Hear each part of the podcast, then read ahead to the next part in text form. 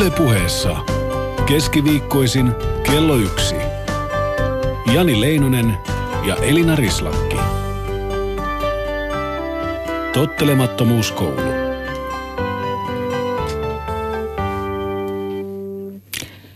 Hyvää päivää rakkaat kuuntelijat.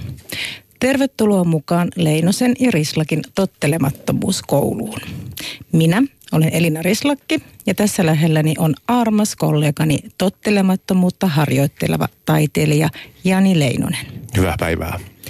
Tänään puhumme siitä, kuinka tottelemattomuus on kyseenalaistamista ja myös siitä, että kyseenalaistaminen on vaikeaa koska sen kautta joutuu usein ongelmiin. Hyviä esimerkkejä tästä ovat toimittajat ja tietovuotajat. Parhaimmillaan nämä kyseenalaistajat tuovat julkitietoa, jotka harjoittavat status quota, hieno sana, eli asioiden vallitsevaa tilaa, eikä sitä useinkaan katsota hyvällä koska kyseenalaistaminen on häiritsevää. Varsinkaan valtaa pitävät eivät tahdo meidän kansalaisten olevan kyseenalaistavia ja sitä kautta hankalia. Tottelemattomuus sotkee asioita. Se heiluttelee, herättelee ja pakottaa vastaamaan kysymyksiin, jotka haluttaisiin mieluummin sivuttaa. Ikään kuin lapset, jotka kyselevät aikuisilta liian rohkeasti miksi tai minkä, minkä vuoksi. Myös tottelemattomat aikuiset halutaan vaientaa. Kyseenalaistaminen ja tottelemattomuus vaativat rohkeutta sekä itsenäistä ajattelua. Me täällä tottelemattomuuskoulussa tahdomme rohkaista jokaista meistä terveeseen tottelemattomuuteen sekä kyseenalaistamiseen. Haluamme herättää ja herätä. Haluamme antaa konkreettisia työkaluja tottelemattomuuteen. Haluamme inspiroitua tottelemattomista yksilöistä. Haluamme kuulla heidän tarinoitaan siitä, kuinka tottelemattomuus toteutuu heidän elämässään. Uskomme vahvasti siihen, että yksilön on mahdollista muuttaa asioita ja sitä kautta muuttaa maailmaa paremmaksi. Pienet teot ovat merkityksellisiä. Meidän jokaisen tekemillä pienillä teoilla on merkitystä isos, osana isoja muutoksia. Ja vuorossa Jani Leinonen no seuraavaksi. olipa juhlava Eikö ollutkin? Ihanaa. Loistava. Mä aloitan jollain hyvin paljon konkreettisemmalla. Tota, Elina, kun sä oot vielä sä oot elokuva-alan asiantuntija, niin mä, mä Oleks mä? toisen kerran jo aloitan tällaisella äh, leffa-asialla tähän alkuun. Eli viime perjantaina Suomen elokuvateattereihin saapui elokuva nimeltä Truth, äh, joka kertoo siis ajankohtaisohjelma 60 Minutesin ankkuri Dan Ratherin ja ohjelman tuottaja Mary Mapesin uran tuhoutumisesta. Ja oikeastaan koko, homma alkaa sillä, että ne paljastaa epäilyttävää tietoa presidentti George W. Bushista. Öö, mutta viime viikolla oli Helsingin Sanomissa tämä Mary Mapesin haastattelu ja, ja tota Mapes kertoi, kerto, tota, se määritteli hienosti uutisen ennen kuulemattomalla tavalla. Tätä mä en ainakaan kuullut tätä ennen. Eli Mapes sanoi näin, että uutinen on asia, jota vaikutusvaltaiset ihmiset eivät halua sinun tietävän. Ja tietenkin Mapes jatkaa vielä, että, että hän uskoo, että maailmassa on paljon hallituksia, suuryrityksiä, terroristijärjestöjä ja muita tahoja, jotka eivät halua ihmisten tietävän, mitä he puuhailevat. Ja onkin siis perinteisesti toimittajien tehtävä ollut paljastaa nämä kähminnät ja korruptio kaikille kansalle. Siksi heitä kutsutaankin nimellä vallan vahtikoirat. Öö, ja mun mielestä maalaisjärjellä kun ajattelee, niin kun joku paljastaa korruptiota tai väärinkäytöksiä, rikoksia, salailua, niin häntä pitäisi kiittää ja ylistää. Mutta valitettavasti lista ihmisistä, jotka on tapettu, jotka on joutuneet maanpakoon vankilaan tai irtisanotuiksi tai muihin vakaviin ongelmiin paljastettua val- vaikutusvaltaisten ihmisten väärinkäytöksiä pitenee päivä päivältä. Toimittajien kohtaama painostus, se voi olla aika monenlaista. Se voi olla poliittista, se voi olla taloudellista, se voi olla ihan oikeaa väkivaltaa ja uhkailua. Öm, no, poliittinen valta tietenkin haluaisi unelmissaan muokata tiedotusvälineistä oman agendansa kritiikittömiä edistäjiä. Ja taloudellinen valta taas muuttaa mediatalot pörssiyhtiöiksi ja tekee uutisista kauppatavaraa, joilla haetaan oikeastaan vaan mahdollisimman monta klikkiä. Ja siinä tilanteessa kenenkään varpaille ei haluta astua. Ja tietyistä aiheista ei haluta puhua, koska se heikentää tulosta. Ja nyt uusi ilmiö vallankäytön saralla internetin aikakaudella on, on tota, tällaiset uudet, vähän epämääräisemmät yhteisöt, MV-lehdet, hommafoorumit ja muut trolliarmeijat, jotka, jotka tietenkin levittää tunteisiin vetovia valheita ja muokkaa mielipiteitä ja masinoi jopa lokakampanjoita hiljentääkseen kaikki, jotka eivät ajattele ihan samalla tavalla kuin he. Eli moni vääriin aiheisiin paneutuva journalisti onkin kohdannut uhkailua, painostusta ja häirintää, no ehkä ainakin näiltä kolmelta suunnalta. Ja ehkä yksi kyse, niin kuin keskinäisiä, keskeisimpiä asioita, mitä varmaan me tässä ohjelmassa tullaan tarkastelemaan, on se, kuinka pelko syntyy pelko siitä, että onko korruption paljastaminen tämän kaiken paskan arvosta. Ja haluanko mä asettaa itseni ja perheeni vaaraan sen takia, että mä paljastan näitä asioita julkiseksi.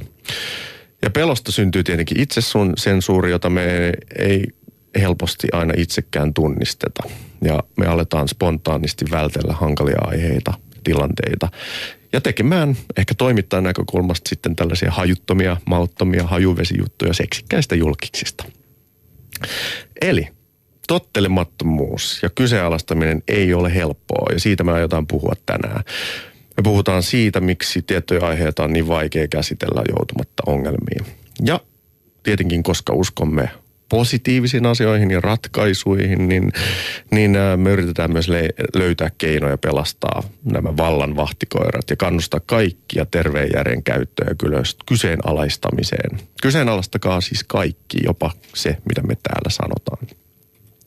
Ähm, No niin, ja meillä on täällä aika kovan luokan vallan vahtikoiria vieraana. Eli meillä on täällä Petri Kokkonen.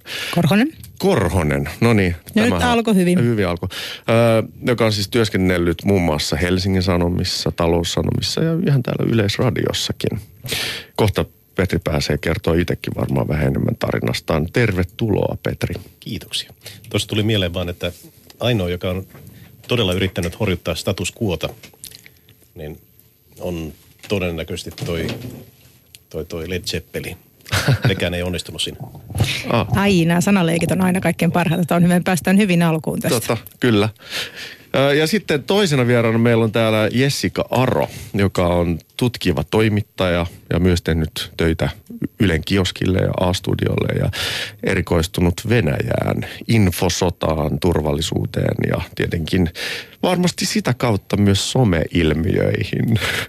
Ja no molemmat olette varmasti saanut kokea nahoissanne seurauksia siitä, että mitä, mitä tapahtuu, kun kun tota, koskee tai kirjoittaa vääristä aiheista. Onko teillä, haluaisitteko te kertoa? Ennen kuin lähdet tähän Jani, niin mä haluan nyt ottaa tämän ylläri-kysymyksen, koska Jani yrittää pitää tämän, tämän hienosti korissa, mutta mä haluan kysyä, tervetuloa Jessica myöskin. Haluan kysyä nyt kaikilta, myöskin Janilta, Petriltä ja Jessikalta, mitä tottelematon te olette tehneet tässä viimeisen viikon aikana? Joku asia, että olette ollut tottelemattomia. Mm, ainakin mulla on käynnissä yksi sellainen projekti, joka on todella tottelematon, mutta tässä vaiheessa mä en vielä kerro siitä julkisuuteen yhtään mitään, mutta varmasti huomaatte siinä vaiheessa, kun mä kerron siitä. Lupaus tottelemattomuudesta olisi olemassa.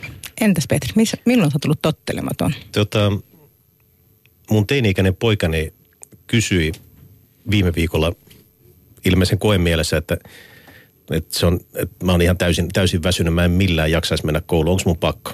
Ja mä sanoin, että ei tietenkään, että jos susta tuntuu siltä, jos pystyt elämään ton, ton kouluun menemättömyytesi kanssa, niin tee ihan mitä haluat. Minä en mennyt aina kouluun ja kato, mikä musta tuli. Mitä tapahtui? Poika meni kouluun. No niin, katos, kerrankin näin. Jani. No, mm, mä tiedän, että mun pitäisi aina tietää näin helpot vastaukset, koska me ollaan täällä tottelemattomuuskoulussa ja mä oon vielä usein täällä rehtorina, mutta, mutta mä, mulla on sellainen ongelma aina, että mä ehkä niinku sanon mieluummin kuinka tehdä, kun, kun että äl, älkää tehkö niin kuin minä, tehkää niin kuin minä sanon. Mutta mitäs mä nyt keksisin? No, mulla on siis sellainen, tämä ei nyt ole myöskään, tämä on huono esimerkki taas tottelemattomuudesta, sanon nyt sen kuitenkin. Mä, mä oon siis pitkän linjan lihansyöjä ollut ja, ja tota, ovat viime aikoina vaihtanut vege-ravintoa ja, ja välillä mulle tulee sellainen, että varsinkin kun on tietyt paikat kiinni ja mä en saa oikeasti mistään sitä vege-safkaa kunnolla, niin mun, mun tota, on tehnyt syödä lihaa mieli. Mutta mä oon nyt tällä viikolla kuunnellut sitä, vastustanut sisä, sisäistä ääntä, joka käskee mun syömään lihaa ja, ja ollut täysin vegelinjalla, vaikka mulla on kolme kertaa tehnyt todella pahasti mieli. Voidaanko siirtyä seuraavaan aiheeseen, koska tämä nyt Mä haluan sanoa mun tottelemattomuuden. Mä vietin tämmöisen, niin kuin, tietysti, sen huomaa, miten asettaa itse omassa päässään itselle tosi paljon rajoja. Mulla on ainakin se, että mit, miten näissä pitää tehdä. Sitten mä tajusin, että mä oon hirveän tylsä kanssa tietyllä tavalla. Mä pidin siis luvattoman pitkän lounaan sieltä, että mulla oli koko ajan syllinen olla, mutta tyypin kanssa, jonka kanssa mulla oli hirveän hyvä olla, vaikka mulla oli kauheat työpaine. Sitten mä rupean miettimään, että mä olen jatkuvassa niin kuin sille, että mun pitää olla täällä, tuolla ja tuolla.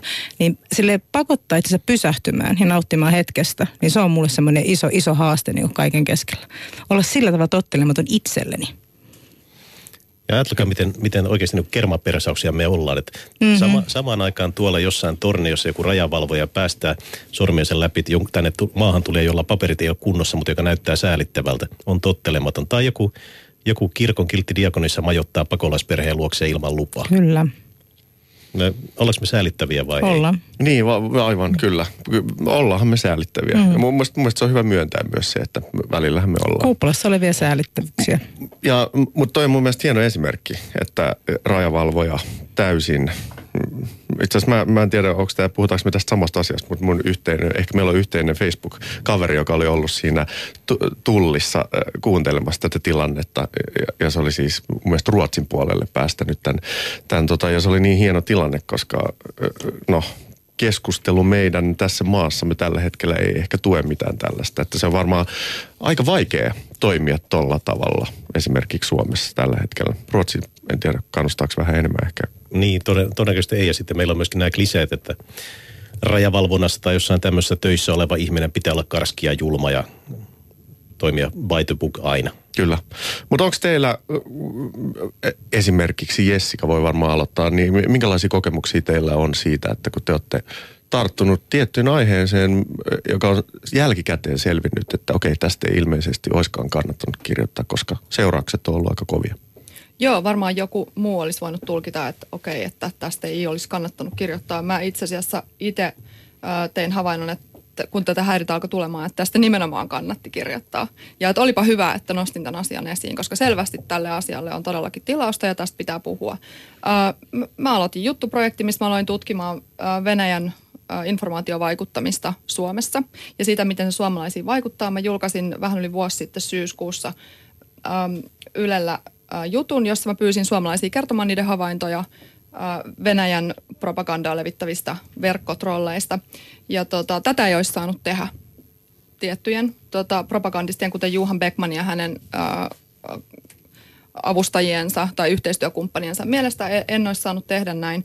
Ja he käynnistivät tämmöisen ää, aika voimallisen kampanjan, kansainvälisen kampanjan, jossa mut leimattiin ää, muun muassa Yhdysvaltojen tiedustelupalvelun ää, työntekijäksi ja Viron turvallisuuspoliisin työntekijäksi ja Naton työntekijäksi. Ja mun jutusta väitettiin täyttä puuta heinää pitkin Venäjän verkkoa ja tota, sillä tavalla masinoitiin erilaisia häiriköitä mun kimppuun.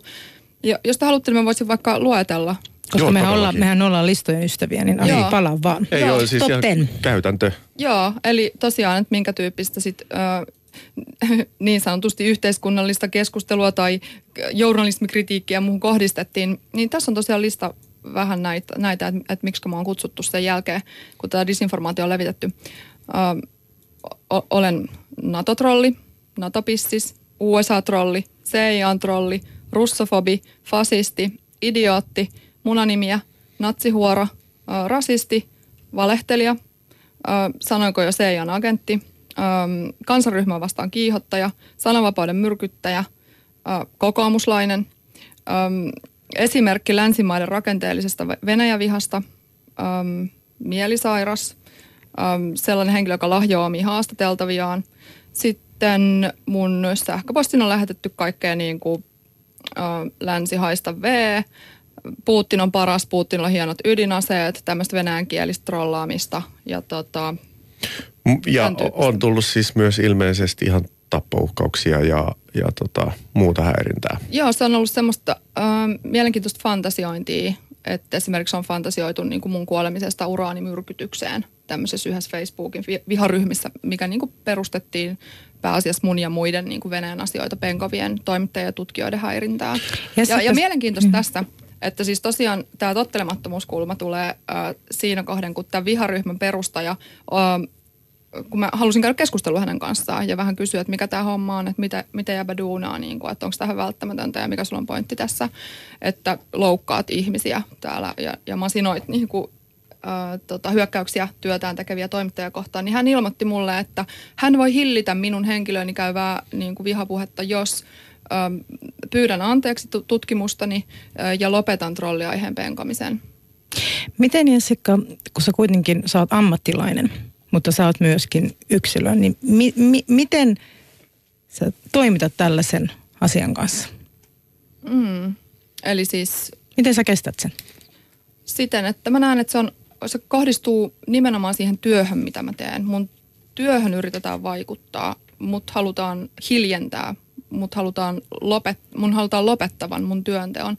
Mä en koe, että se kohdistuu niinkään minun henkilönä, niin kuin Jessi Karon henkilönä, vaan siihen työhön, mitä mä teen. Niin mä sen käsittelen itse ja mä oon psykologisesti siihen varautunut.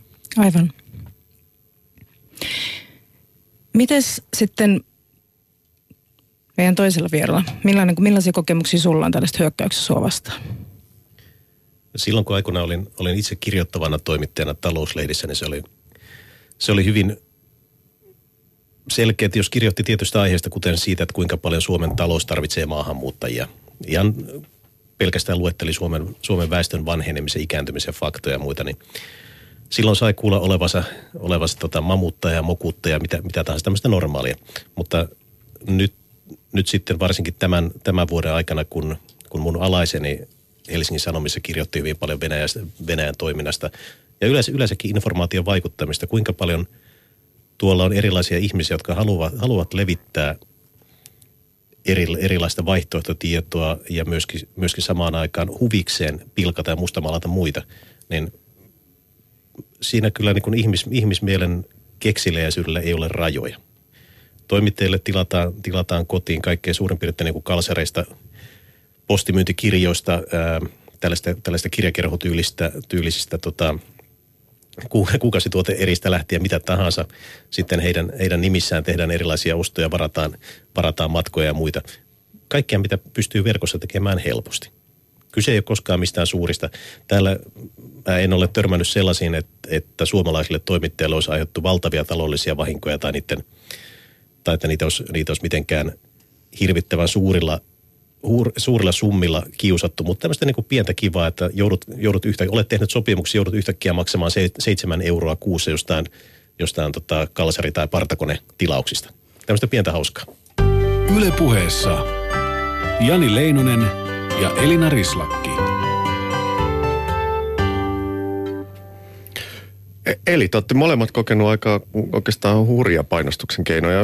Miltä se on siis teistä tuntunut? Onko se saanut teitä ikinä epäilemään, että en mä halukaan kirjoittaa tästä aiheesta enää?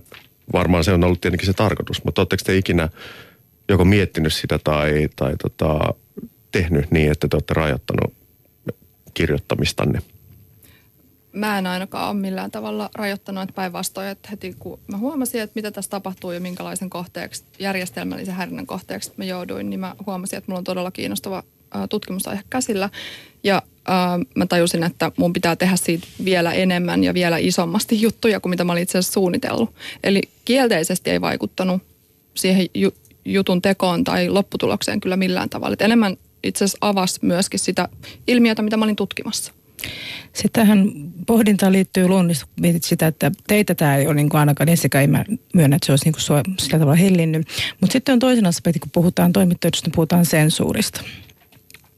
Ja kun ajatellaan, että nyt me edetään todellisuudessa, että meillä on internet ja sosiaalinen media on tullut hyvin vahvasti meidän maailmaan läsnä ja se puhutaan tämmöistä niin vapaasta ja avoimesta maailmasta. Mutta sitten siihen liittyy toinenkin näkemys, että meidän sanomisiamme, ajatuksia ja tekemisiä valvotaan oikeastaan enemmän kuin koskaan aikaisemmin näiden erilaisten muotojen kautta. Ja sitten kun puhutaan Facebookista ja Googlesta ja kuinka ne puhutaan, että ne liittyy vapauteen. että ne, ne on vapauden puolesta puhujia. Niin itse asiassa tosiasiahan on se, että monet näistä luovuttaa meidän tietoja mainostajille, tiedostuspalveluille ja rajoittavat myöskin keskustelua. Ja tässä just se, että kuinka Googlekin tarjoaa meille tiettyjä hakuvaihtoehtoja, kun se kerää koko ajan sitä, mitä me ollaan haettu. Ja Twitter oli just jäänyt kiinni siitä, että ne oli, ne oli siis Yhdysvaltojen lennokkiiskoja koskevia linkkejä piilottanut uutisvirrastaan esimerkiksi jollain, no en mä tiedä, jollain Aivan. featurilla. Kyllä, ja siis tähän liittyy nyt teille molemmille, että eletäänkö me nyt vapaamassa maailmassa vai onko meidän maailma kuitenkin enemmän rajoitettu? Mikä teidän näkemys on tästä?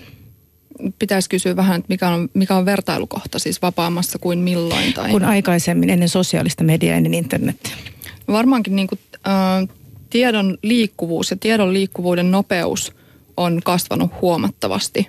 Samoin sen tavoittavuus, eli kuka tahansa just tietovuotaja tai toimittaja kuka, tai kansalaisaktivisti, kuka kaivaa mielenkiintoisia tietoja, niin pystyy todella nopeasti levittää sen tiedon koko maailman nähtäville. Ja sitä mä pidän todella niin kuin, hyvänä kehityksenä. Mutta sitten samaan aikaan teknologia mahdollistaa sitten sellaisia, just niin kuin hyvin listasitte tuossa, niin mahdollisuuksia kytätä ja valvoa meitä, joista, joista me ei edes tiedetä kaikista. Mutta se on hyvä tiedostaa ja tota, ähm, sen takia pitää sitten niin kuin internetin avulla omat tavallaan lähteensä mahdollisimman laajana. Ettei rajoitu sinne omaan kuplaansa tai rajoitu pelkästään Twitterin varaan omassa tiedonvälityksessä, vaan pitää mahdollisimman äh, tota, monen, monen eri maan medioiden ja erityyppisten toimijoiden tietokanavat auki itseensä. Ja sekä tässä, kun mä tiedän, että Jani on käytännöllisyyden ystävä, ja Jani on aina sillä, että mä puhun semmoista niin laajemmista hölpönpömpön, niin sano, sano käytännön esimerkki jollekin ihmiselle, haluaa pitää mahdollisimman laajana, niin mitä kannattaa tehdä?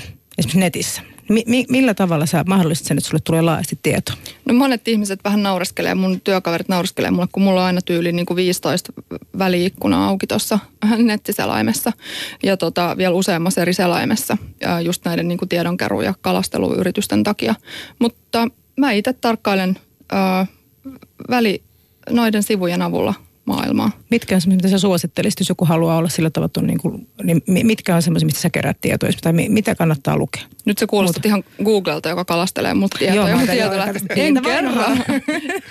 no, mutta mut käytännössä Facebookissa, no esimerkiksi multa on poistunut sieltä MV-lehden linkkejä jakajat kokonaan. Ei sen takia, että mä olisin niitä poistanut, vaan että no, mä oon ehkä yksi tai kaksi ihmistä poistanut sieltä vaan niin kuin, no huonon, todella huonon käytöksen takia, M- mutta jostain syystä voi olla, että mä elän jonkinlaisessa, tai tietenkin elän jonkinlaisessa kuplassa, missä ei levitetä tätä MV-lehteä. Mutta nyt kun mä tätä ohjelmaa varten googlailin tosi paljon näitä aiheita, niin kyllä se MV-lehti nousee siellä tosi korkealle niin kuin Google-hauissa. Eli mitä sun mielestä pitäisi niin kuin esimerkiksi Facebookissa tehdä, että et sä päätyisi elämään tällaisessa kuplassa?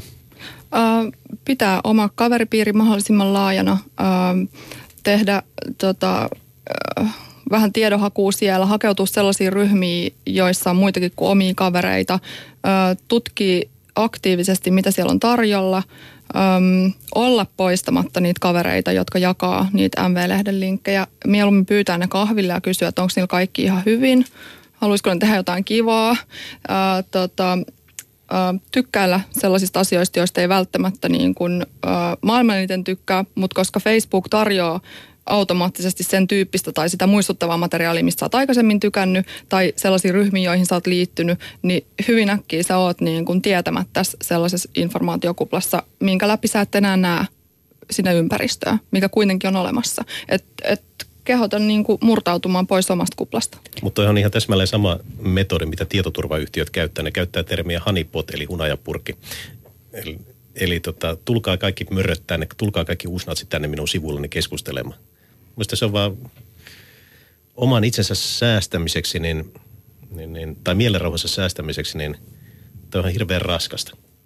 Niin Petri, tämä on kysymys, mitä sä Petri, että jos ajattelet, että esimerkiksi mä sanon sulle, että mä haluan, että mulle tulee hyvin, että mä saan tietoa mahdollisimman laajasti, että mä en ole minkään yhden, niin mikä on sun neuvo ihmiselle, joka haluaa saada enemmän erilaista tietoa? Mitä sä teet itse? Yksi vaihtoehto on, on pitää esimerkiksi Facebook profiilissa avoimena tai julkisena. Eli kaikki, mitä sinne laittaa, näkyy koko maailmalle.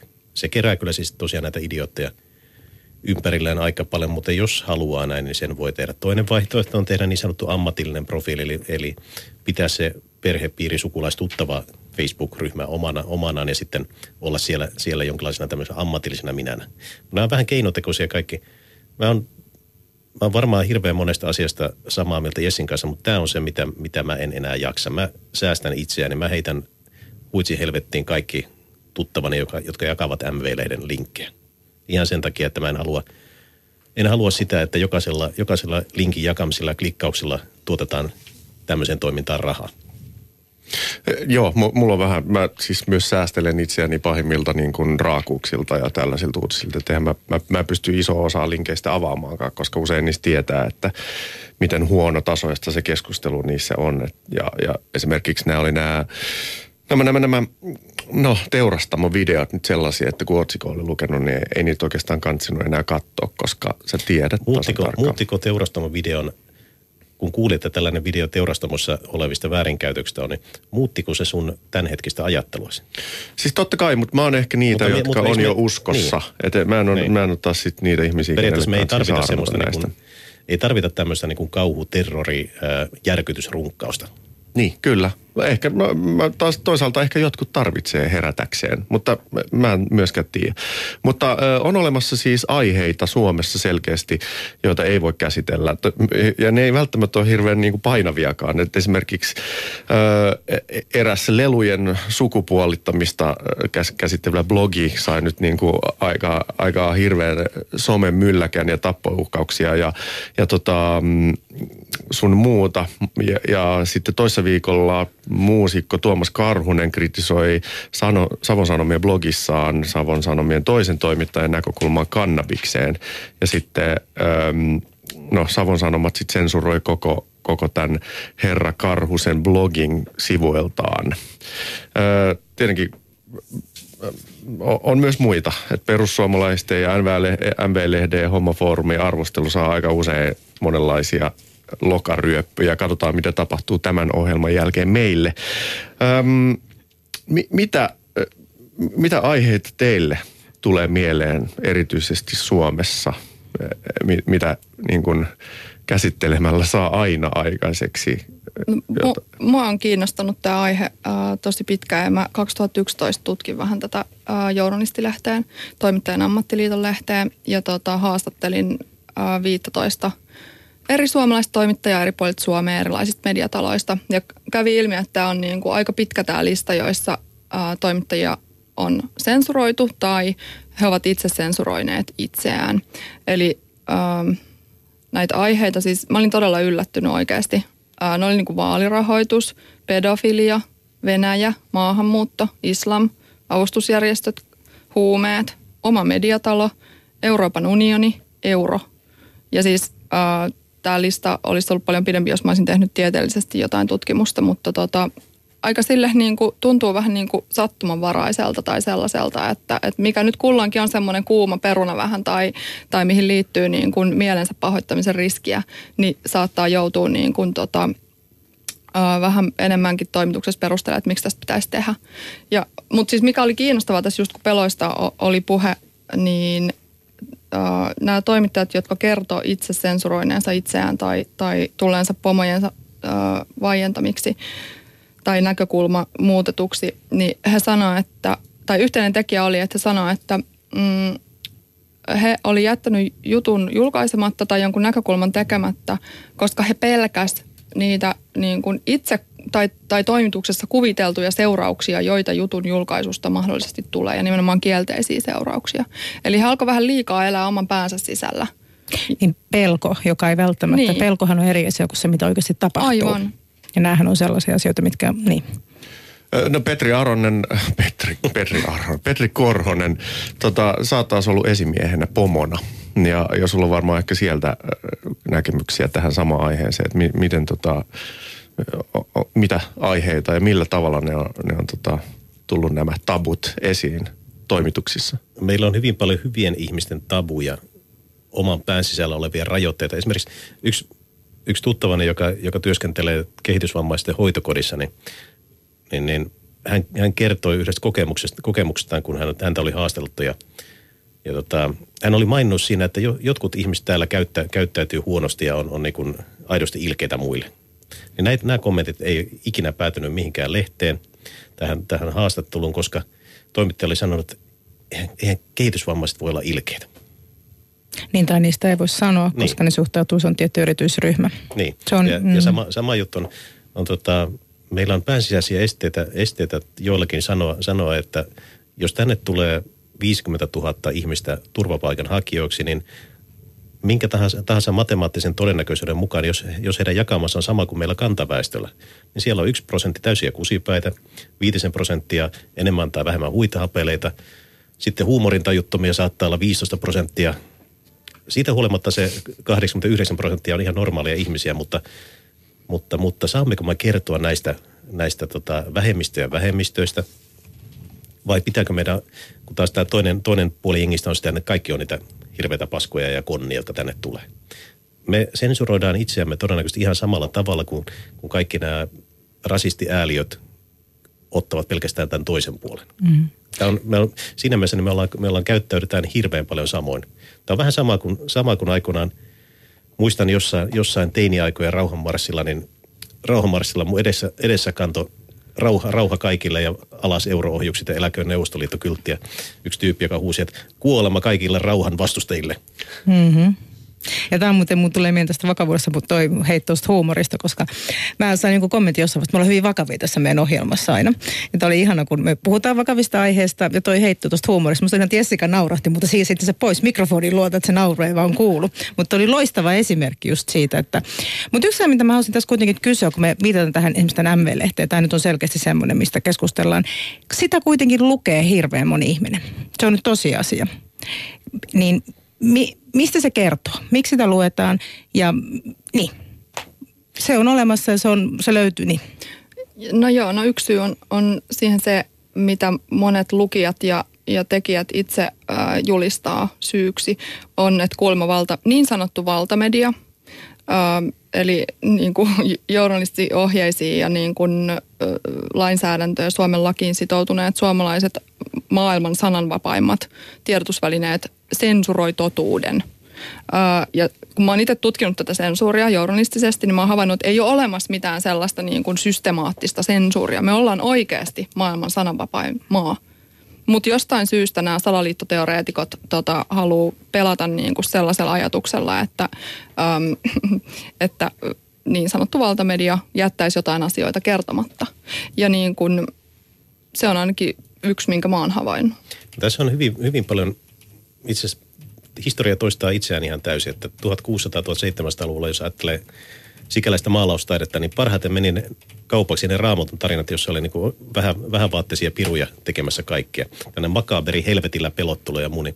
Tämä ruokkii meidän ennakkoluulla, ruokkii meidän pelkoja. Osa ihmistä varmaan, varmaan hykertelee mennessään lukemaan just näitä, että kylläpä noi sanoo rumasti näistä, hehe, en ihan usko kaikkia, mutta olipas taas, niin kuin, olipas taas mojovasti sanottu. Siinä on hyvin paljon semmoisia, me halutaan, että joku vahvistaa meidän ennakkokäsityksiä, joku pelottelee meitä samaan aikaan, voidaan tuntea olomme turvalliseksi täällä.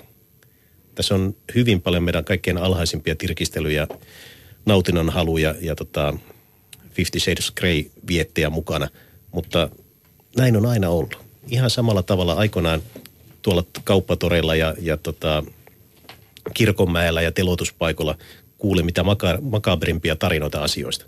Vuosisatojen ajan. Nyt ne vaan tämän uuden tekniikan ansiosta leviää kaikkialle nopeammin ja pätevämmin. Ja kuka tahansa, joka huutelee tuolla, saa sen äänensä kuuluviin. Eihän niin kuin toimittajakaan, niin kuin, toimittajan maailman sivu arvosteltu. Ja se on ihan oikein, koska meitä pitää arvostella. Me tehdään työtämme vaihtelevalla tasolla. Jotkut hyvin, jotkut huonosti ja samat ihmiset – saman päivän aikana hyvin ja huonosti. Mutta se, että aiemmin se rajoittui siihen, että joku känniääli ja huusi baarissa, että on ihan paskatoimittaja. Nyt se kirjoittaa sen netti. Mutta itse asia, meidän arvosteleminen tai meidän kritisoiminen ei ole muuttunut yhtään. Se vaan kuuluu enemmän. Niin, eli tähän kuuluu tietyllä tavalla, kun tämä heitto leipä ja sirkushuvia niin ajatuksen. Miten sitten, kun, kun puhutaan nyt, niin kun sit mennään toiseen päin, vaikka tässä me puhutaan mediakritiikistä koko ajan. Ja mediakritiikin perus sääntöjä on se, että ei ole olemassa sellaista kuin objektiivista journalismia. Minkälainen näkemys teillä on sellaisen, että kun sanotaan, että pitää lukea mediaa sillä tavalla, tai onko olemassa objektiivista mediaa? Onko sellaista mahdollista? Se on, se on käsitetty väärin. Tämän pääsit mun mieliaiheeseen. Sori Jessica, mä hyppään taas sun yli tässä. Niin, tota, objektiivisuus on olemassa, mutta se ei tarkoita sitä, että kaikille annetaan samanlainen painoarvo. Jos, haaste, jos tehdään juttuja esimerkiksi Suomen maahanmuuttotilanteesta, kuinka paljon meidän, meidän kansantalous tarvitsee tänne, tänne uusia ihmisiä ja kuinka paljon me pystytään juuri nyt elättämään tänne tulijoita, niin jos me haastatellaan siihen viereen maahanmuuttotutkija tai väestötutkija tai taloustutkija, niin se, että me ottaisimme jonkun jyväskyläisen uusnatsin siihen rinnalle, ei ole tasapuolisuutta. Se on vaan niin idiotismia ja huonoa haasteltava valinta. Mutta me, me ollaan jossain vaiheessa meidän ammattikuntaa ymmärtänyt tämän tasapuolisuuden väärin sillä tavalla, että pitää aina hakea se toista mieltä oleva, vaikka se toista mieltä oleva olisi niin kuin silmin nähden idiootti. Rokotuskampanjoihin haastellaan lääkäriä ja vieressä olevaa jotain huuhaa hoitoedustajaa. Foliohattuja, niin. Niin, äh, niin että, mutta johtuuko tämä myös siitä tällä hetkellä, että, että niin kuin jopa luotettavat mediat on lähtenyt vähän kilpailemaan näiden foliohattu teorioita luova niin kuin sosiaalisen median kanssa ja sen takia haluaa aina tätä omituista keventämään. Ei, ei luotettava media kilpaile millään. Luotettava media ei tee ikinä mitään juttuja yksisarvisista ja vaihtoehtohoidosta. Mites tota, ähm, no, Suomessa... Ei, ei tarttunut siihen. ei kun mä, mä ajattelin, että tämä menee, tämä seuraava, mistä mä ajattelin kysyä, niin liittyy tähän, että senkin varallisuuden ohella niin mediaomistajuus on keskittynyt entistä pienemmälle joukolle. Mä en tiedä, kuinka paljon se on Suomessa sitä tehnyt, mutta 80-luvulla esimerkiksi Jenkeissä mediaa hallitsevia yli 50 yritystä. Tällä hetkellä se on vain viisi. Ja pienessä Suomessa tietenkin media on ollut harvinaisen keskittynyttä. Ja mä olin vielä pieni, niin eihän meillä ollut kuin Yle ja Hesari suurin piirtein. Tietenkin paikallislehtiä oli paljon. Öm, internet on tietenkin avannut tätä pattitilannetta, mutta, mutta ainakin globaalissa mittakaavassa keskittyneisyys on siis niin kuin kasvanut. Ja Suomessakin taitaa olla kuitenkin poikkeuksellisen suurta, suurta vaikka meillä on, niin kuin, on maailman vapaa media. Niin näettekö te mitään ongelmaa tässä, että media sekä kaupallistuu, mediastaloista tulee niin kuin pörssiyhtiöitä, että, tota, että se keskittyy? Suurin ongelma on se, että tällä hetkellä kaikki suomalaiset mediatalot isosta pieniin asti on hyvin persaukisia. Rahojen vähyys, rahojen puute tässä maassa on kaikkein suurin ongelma. Ylepuheessa Jani Leinonen ja Elina Rislakki. Eli tässä puhuttiin aikaisemmin median keskittymisestä ja oli kommentti siitä, että isot mediatalot on itse rahattomia. Ja Jessica varmaan haluaa tähän keskittymiseen. Joo, mä haluaisin mainita, että esimerkiksi Yle on erinomaisesti omistukseltaan keskittynyt suomalaisille veronmaksajille. Että tota, se, se, ne on meidän, ne on, ne on, ne on Ylen omistaja ja, ja niin kun sit Yle on keskittynyt niin kun palvelemaan ää, journalismi eettisten ja, ja niin kun Suomen lakien mukaan niin kun tuomaan ää, tietoja yhteiskunnasta ja sen ilmiöistä esiin. Ja jostain syystä niin kun just salaliittoteoreetikot ja hörhöt haluaa tätä kyseenalaistaa. Ja yksi argumentti usein on, on mitä mä itse kuulen, että kuulemma mä oon niin kuin sionistien niin kuin taskussa. Että kuulemma mun niin kuin juttuja määrittelee se, että, että joku tota, jenkkimedia moguli omistaa mut ja pakottaa mut tekee aiheesta juttui. Ei me ihan täällä toimituksessa mietitään. Täällä ei ole ketään moguleita eikä yhtään ketään liskoja eikä ketään muitakaan. Me itse mietitään, että mitkä olisi hyviä aiheita ja etsitään jatkuvasti niitä aiheita ihan itse. Meillä oli siis Jessica, Jessica Arme, puhutaan tänään toimittajuudesta, tottelemattomuuskoulussa. Jessica tuossa kommentoi median keskittymisestä. Ja Petri Korhosen toimittajalla tuli hyvä ilme, kun Jessica otti tuon Ylen esille. Mä haluan tietää, mikä ton hymyn takana, koska meillä ei ole kameraa täällä. Sä heitit aika jännästä fyysisen reaktio tuohon. Tota, ironista kyllä kaikki, mitä Yle tekee, ei ole journalismia. Mutta tämä ei niin kuin, eli Yle tekee paljon, paljon muutakin. Mutta se, mikä, mikä luojan kiitos meillä on Yle, joka pystyy ehkä olemaan irti sellaista pelosta, minkä mä olen huomannut kaupallisen median puolella hyvinkin suurena. Kaupallinen media pelkää, pelkää valtavan paljon sitä, että tämä nykyinen tilanne, jossa, jossa paperilehtien tilaukset laskee ja, ja maksullisten asiakkaiden määrä laskee ja ilmoittajat – kaikkoa, koska on lama, niin pelkää tämän tilanteen horjuttamista, ettei kukaan vaan sysää tätä vielä liukkaampaan alamäkeen. Ja, ja mä ennustan, että me tullaan näkemään seuraavan vuoden aikana hyvin varovaisia mediayhtiöitä. Sellaisia, jotka saattavat esimerkiksi yleisöreaktion pelossa ja tilaajareaktion pelossa antaa ohjeita toimittajille, että välttäkää näiden ja näiden aiheiden käsittelyä. En tiedä, millä tämä, tämä on ihan, ihan täysin intuitio, mutta olen ollut aavist, tai niin haistavani tätä, että taloudellisesti ahdingossa olevat firmat pelkää hirveästi, että voi kun suuri yleisö ei ymmärtäisi jotain väärin ja suuttuisi meille. Ja silloin saattaa olla, että jos, jos suuri yleisö näyttää esimerkiksi olevan, olevan tota, turvapaikanhakijoita vastaan ja rasita, avoimen rasistinen, niin vältetään ärsyttämästä näitä ja hieromasta niiden naamaan tämmöisiä ikäviä totuuksia siitä, että maahanmuuttajat onkin hyviksi. Mutta eikö tämä mene niin ka- kaikin tavoin vastaan sitä perusajatusta, mikä toimittaja on ollut? Mä, mä, siis siinä samassa... sehän, sehän ei ole toimittajan tekemä, vaan se on mediayhtiöiden, niin. mediayhtiöiden kaupallisten omistajien tekemä. Ja mä ymmärrän tämän täysin, että jos tälläkin, tälläkin hetkellä minkä tahansa kaupallisen mediayhtiön tulosta heikennetään jollain tilausten vähenemisellä, ilmoitusten vähenemisellä, sieltä saat kenkää taas muutama sata ihmistä hyvin nopeasti.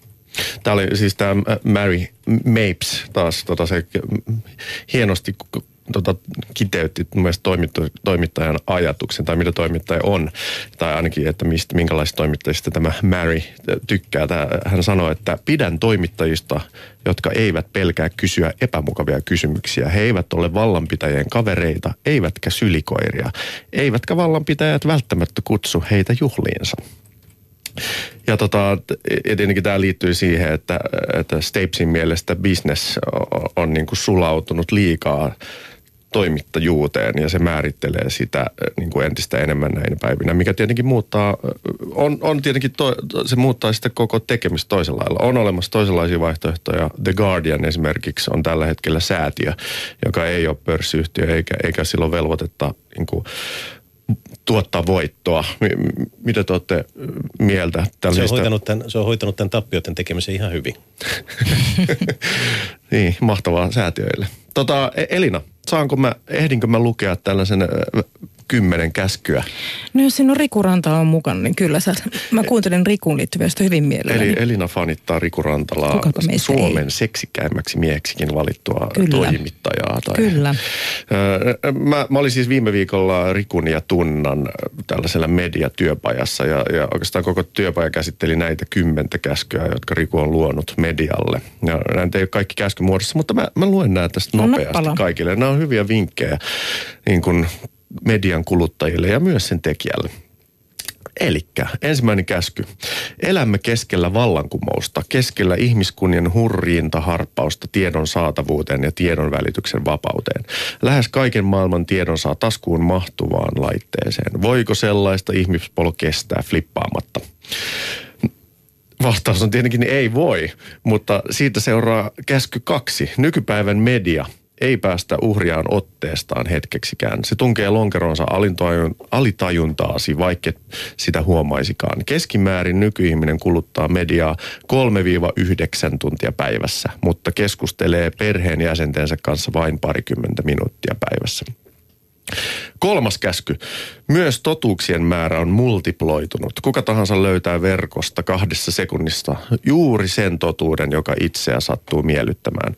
Lähdekritiikkiä tarvitaan siis hyvät oppilaat enemmän kuin koskaan. Käsky neljä. Sota-ajan tietoiskua lainataksemme tukahduta jokainen kuulopuhe juoru Huhu. Verkko tasa-arvoistaa viestinnän, mutta verkossa myös juorut ja paskapuheet leviät kuin viirukset. Tutki kaikki väitteet ennen kuin jaat niitä. Älä osallistu internetin lynkkausjoukkoihin. Erityisen tärkeä. Käsky viisi. Trust no one. Muista – mutta muista, että tietotulvassa melovalla epäilijällä lähtee kanootti helposti keulimaan. Taivaalla suihkukoneiden vanat muuttuvat pahan sedän chemtrailereiksi ja Bildenbergin eliittikokoukset liskojen nahkan, nahkanaamariseremonioiksi ja juomaveden fluorisointi sotateollisuuden kompleksin myrkytysprojektiksi. Kuudes käsky. Foliohattuilu on toisen ääripään henkistä laiskuutta. Seitsemäs käsky. Propaganda ei ole sotahistoriaa, vaan tätä päivää. Mainontaa, tuotesijoittelua, vaikuttajaviestintää, lobbausta ja ihan vaan perinteistä korruptiota. Journalismin tehtävä taas on tuoda esiin epäkohtia ja paljastaa ikäviä totuuksia, jotta niitä voidaan korjata. Mutta joskus propaganda on journalismia ja journalismi on propagandaa. Facebook Twitter, Instagram ja muut yhteisömedian palvelut eivät ole olemassa siksi, että niitä on kiva käyttää ja niistä on hyötyä ihmiskunnalle. Ne ovat olemassa siksi, että niiden käyttäjien tiedot, ajatukset ja käyttäytymismallit myydään mainostajille. Kahdeksas käsky. Sosiaalinen media on pohjimmiltaan ihmiskauppaa. Nykyään totuus on jonkinlainen eristettävissä oleva substanssi, jolle allistettuna rivikansalainen eli systeemin almainen saattaa myrkyttyä. Oman turvallisuutemme vuoksi totuudelta meitä suojelevat valtiovalta tai muut harmaana pysyttelevät, mutta kohtaloamme hallitsevat eminenssit vaikka tiedustelupalvelut tai suuryhtiöiden edunvalvontakoneistot. Yhdeksäs käsky on lyhyt. Tukekaa tietovuotajia kaikissa tilanteissa. Ja viimeinen kymmenes käsky on, jonka aikaisemmin jo sanoimmekin, kyseenalaistakaamme siis kaikki, myös kyseenalaistettu. Etsikäämme totuutta kriittisen ajattelun kautta kaikkialta ja kaiken aikaa. Tiedostakaamme, että totuuksia on monia, mutta älkäämme lannistuko asian edessä, vaan kiinnostukaa kahta hirvittävämmin siitä, että planeetallamme totuuksista mitä planeetallamme totuuksina tällä hetkellä liputetaan. Kyseenalaistakaa myös se, mitä me täällä teille opetamme. Petri Korhonen, vapaa-toimittaja. Mitä sanot tuosta listasta? Allekirjoitan lähes kaiken. Toi tukekaa tietovuotajia kaikissa asiassa, niin se oli me on, meidän on helppo mennä sellaisen mantran taakse, että yhteiskunnalla ja kansalaisilla ja veromaksilla on oikeus tietää. Guardian toimittaja Nick Davis, joka, joka aikoinaan työskenteli, työskenteli tota Wikileaks-paljastusten kanssa aika, aika paljon, niin hän mainitsi, mainitsi tästä, että Julian Assange halusi, kun he julkaisivat erilaisia lähteitä, että muun muassa erä, eräistä tämmöisissä, niin mitä, mitä liittoutuma teki Afganistanissa sähkeistä muista kävisi, niistä, niistä ei saa sensuroida esimerkiksi sellaisia tietoja, että, että tässä ja tässä Afgaanikylässä oleva kylän joku vanhin tai muu oli, oli auttanut tai ei ollut suhtautunut vihamielisesti meihin. Tämmöisiä listauksia jotka niin kuin Nikin mukaan julkaistessaan, vaikka, vaikka niissä ei suoraan sanota, että nämä olivat liittouman puolella, niin tämä, tämä, suuri, tämä tarkoitti kuitenkin, että Talibanit olisi, olisi heti pystynyt tulkitsemaan, että aha, se ei ole meitä vastaan, käydä tappamassa se.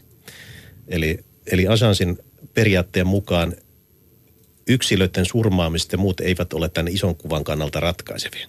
Ja tämä on täysin epähumaani, pöyristyttävä, törkeä näkemys. Et siinä mielessä me, meidän pitää muistaa myöskin toimittajana oma vastuumme siitä, että emme vetäydy semmoisen, me vaan kerrotaan näistä asioista kuoren taakse, vaan mietitään, mitä se aiheuttaa ihmisille. Joskus pahiksiakin pitää säästellä. Mides sitten Edward Snowden? hän otti siis yhteyttä luottotoimittajiin, jotka sitten oikeastaan filteröi nämä tiedot toivon mukaan ja ilmeisesti aika hyvin niin kuin journalismin etiikan mukaisesti. Kyllä, niin, että... kärsivät varmaan siitä, siitä niin kuin monenlaisia eettisiä, eettisiä tota, tunnontuskia, että paljastinko riittävästi, paljastinko, suojelinko jotain sen takia, että tuntui siltä. Mutta tämä on se inhimillinen valinta, mikä meidän pitää tehdä. Me, me oikeastaan tiedon välittäjät emme saa olla välitys- tai kopiokoneita. Meidän pitää laittaa se oma, oma inhimillinen kokemuksemme, arvomme ja asenteemme siihen väliin ja katsoa, että onko järkevää kertoa tämä. Tässä mä haluaisin kysyä Jesse Kaarolta tutkivalta toimittajalta, että onko sulla ollut sellaista tilannetta sun uran aikana, missä sä oot joutunut miettimään oman eettisen näkemyksen kannalta, että voinko kirjoittaa tästä ja mitä tästä aiheutuu? Mä peilaan kaikki asiat oikeastaan journalistin ohjeisiin ja siellä on onneksi, onneksi tosi hyvät neuvot oikeastaan kaiken tyyppisiin tilanteisiin. Osaatko kertoa onko esimerkki, missä olet saanut apua tai mikä on semmoinen, joka auttaa sinua eniten niissä ohjeissa?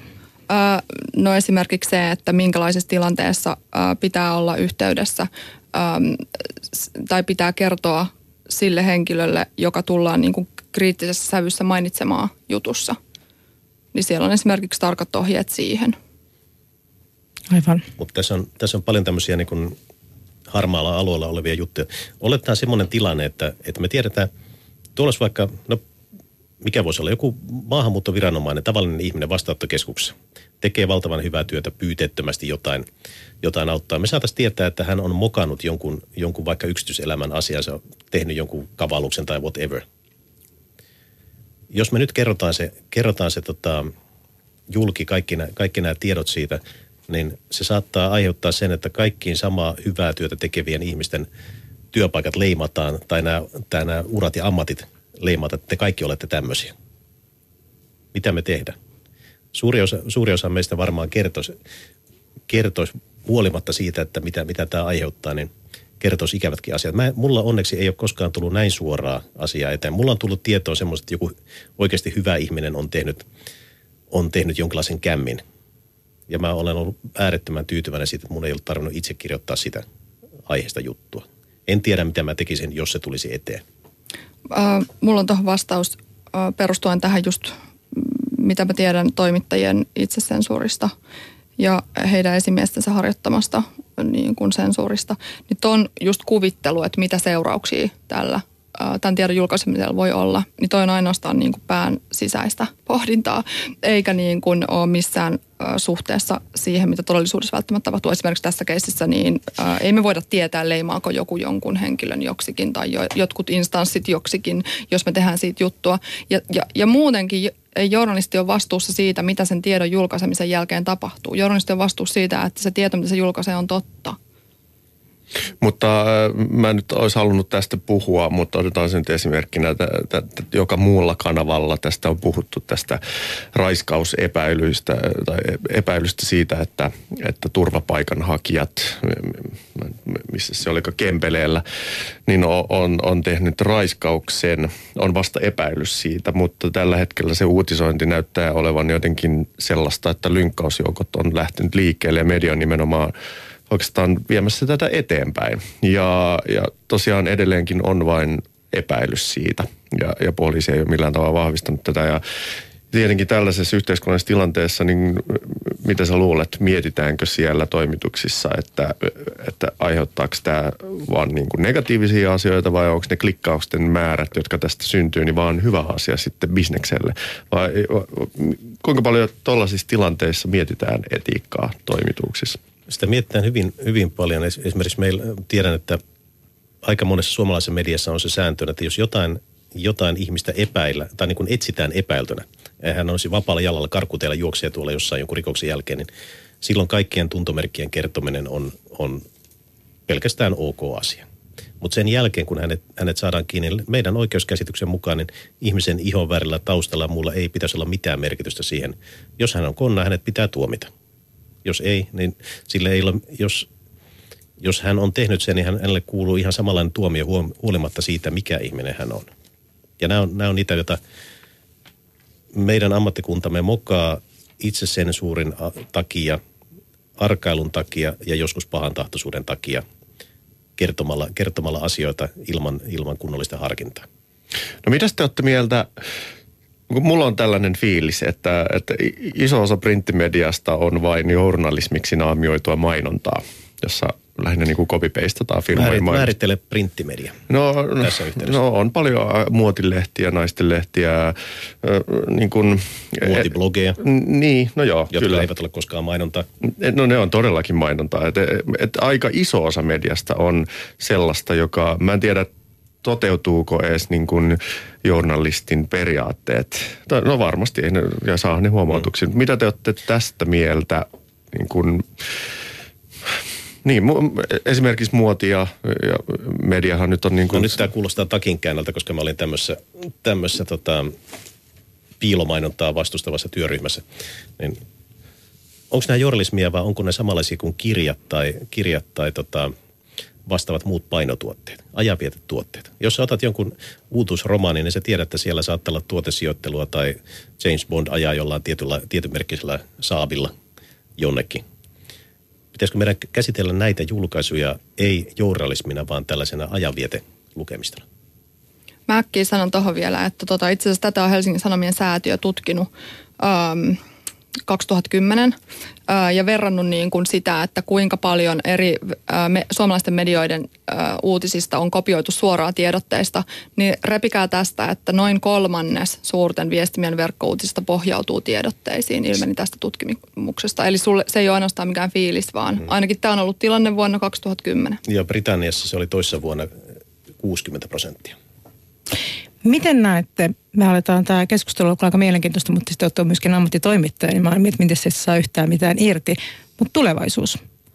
Mikä merkitys, kuinka suojata meidät valtavasta tietomäärästä, mihin me mennään? Loppulause teiltä liittyen mediaan ja journalismiin.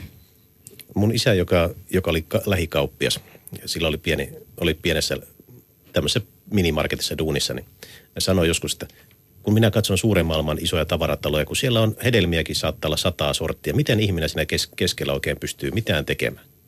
Ja vastaus on, on se, että niin aika hyvin. Me pär, tullaan pärjäämään tässä aika hyvin. Me syödään niitä, me otetaan niitä, mitä me ollaan ennenkin tehty, ja joskus kokeillaan muuta. Jessica.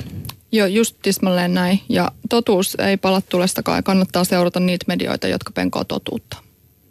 Hienoa. Ja me ollaan siis päädytty siihen tilanteeseen, että me kuitenkin uskotaan tulevaisuuteen. Me ollaan haasteiden edessä, on paljon materiaalia, mistä me joudutaan miettimään, mikä on järkevää.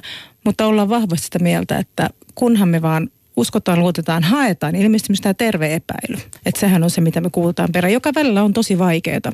Ja musta näin, kun Jessica kommentti just siitä kuplassa elämiseen, että se, että me, mehän jokainen eletään siinä kuplassa, koska kyllähän se on niin valintaa. Eihän me voida, vaikka sä niin justiin puhut siitä, että olisi hyvä astua siitä ulos välillä, mutta että se, että miten me tehdään se itsesensuuri, joka on varmaan ihan luontaista meille jokaiselle, koska kyllähän me halutaan olla kohtelijoita ottaa huomioon. Ja tähän liittyy tottelemattomuuteen.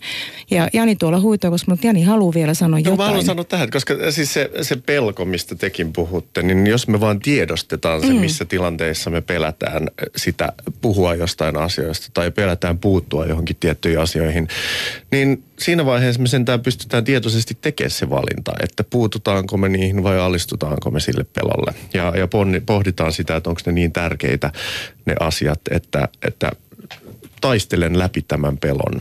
Eli no enemmänkin mä haluaisin kaikkia kuulijoitakin kannustaa sen asian tiedostamiseen ja pohtimaan arvojaan ja, ja olemaan rehellinen itselleen ja ole, o, olemaan tottelematon.